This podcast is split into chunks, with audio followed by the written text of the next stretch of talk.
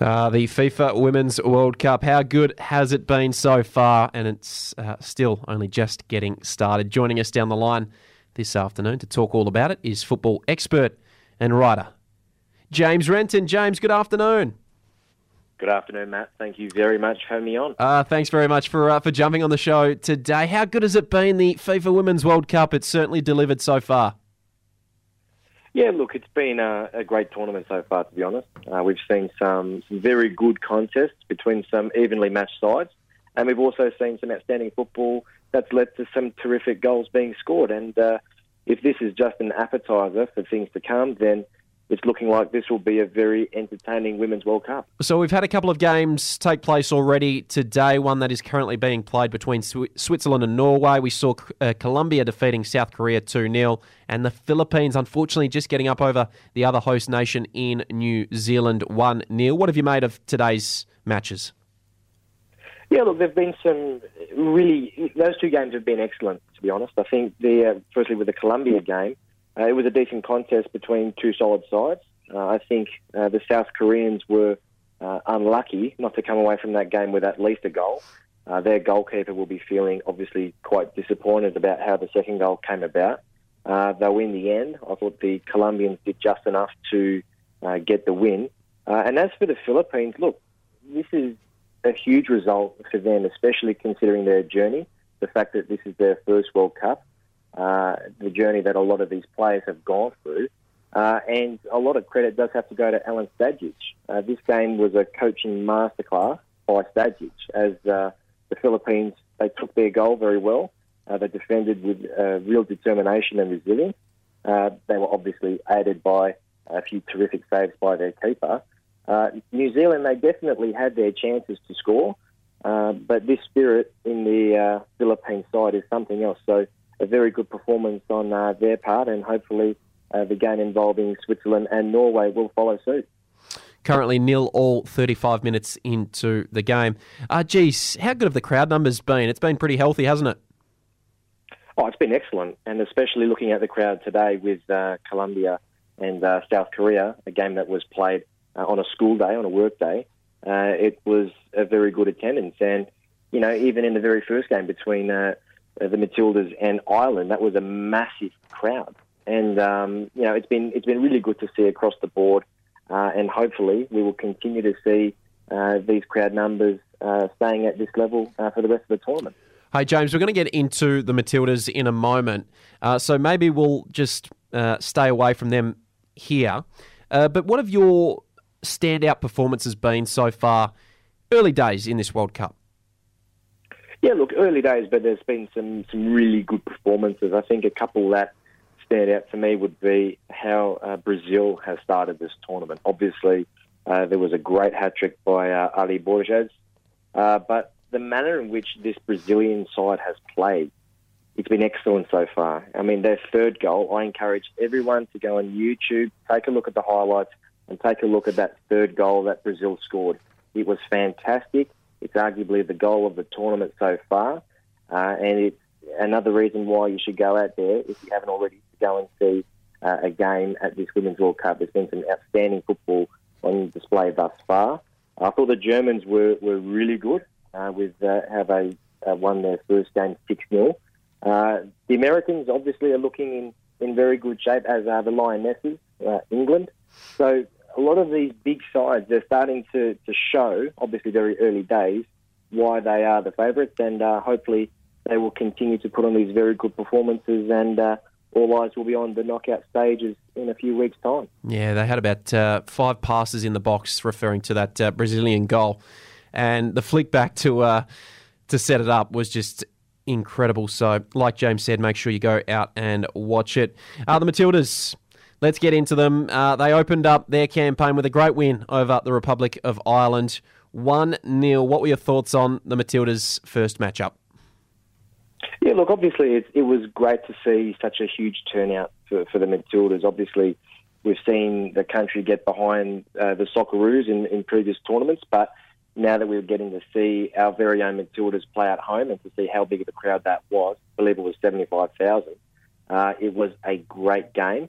A very nervy game, though, from the Matildas. It was clear that you know, a few players had a few nervous moments, and uh, that penalty from Steph Catley was a terrific penalty. Uh, it just happened to be at the same end at which uh, John Aloisi scored against Uruguay leading into the qualifiers for the 2006 World Cup for the Socceroos. Mm. Uh, but it was a it was a good result for the Matildas. I'm sure they'd want more in their performance, uh, and hopefully uh, they can have a much better performance and hopefully score a few more goals against uh, Nigeria in a few days' time. So we found out just hours before that game that Sam Kerr would not be taking part. What's the severity of her injury, James? Because there has been a couple of conflicting reports. Yeah, there's obviously been a few conflicting reports, and there was also a, a bit of a slip of the tongue moment from uh, Kyra Cooney Cross, who said in her press conference that uh, Sam Kerr had torn her calf. Uh, this is not the case, but what we understand uh, from the information that's out there from the Matildas camp is that uh, this injury, while it's not a severe injury, uh, it's bad enough for, for Kerr to miss the game against Nigeria. Um, it remains to be seen whether she will have uh, some level of involvement against Canada.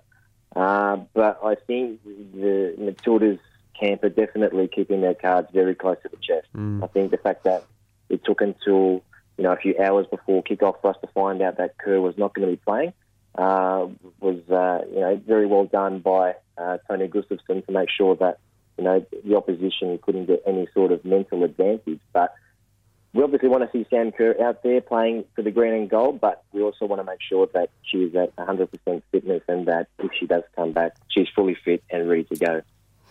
Hey, James, how significant was that draw between Nigeria and Canada earlier on in the tournament? Well, Tom will tell. Um, it was a very good game uh, with both sides giving it a crack, and they had some. They both of them had some very good opportunities. I think uh, Canada, in particular, will be the more frustrated given they botched a penalty and uh, couldn't get on the end of one of their many chances that they created. Um, but yeah, time will tell. Uh, they've got some difficult games coming up. Obviously, uh, Nigeria face the Matildas, so um, the fact that neither conceded, it could be good for their goal difference. But uh, yeah, we'll have to see how these next few games pan out to see just how significant that draw was. So, the big game to come on Thursday, 6 pm kickoff WA time once again between Australia and Nigeria. What are your thoughts on the matchup and what do the Aussies have to do to get the win? Look, this will be a challenge for the Matildas. Uh, I know that the Matildas have played Nigeria in the past and they beat them, but this will be a very difficult game. Uh, Nigeria, they're a very physical and quick side, so uh, this game will, will need the likes of someone like uh, uh, Katrina Gorry to have a really big influence in the midfield. She was outstanding against uh, the Republic of Ireland. So the, the, the, most important thing is the Matildas keep their cool, control the ball, and look to play around with each other a bit more.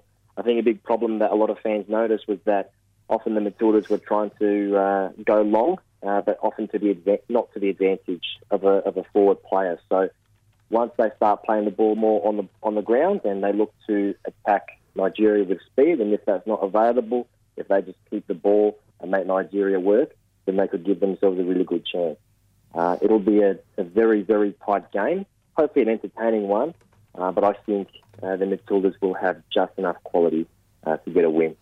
Speaking to James Renton here on Sports Drive this afternoon. Hey, James, let's turn our attention to the Perth Glory uh, because they are currently in receivership uh, with Tony Sage um, walking away uh, from the club. So, what's the latest news on this?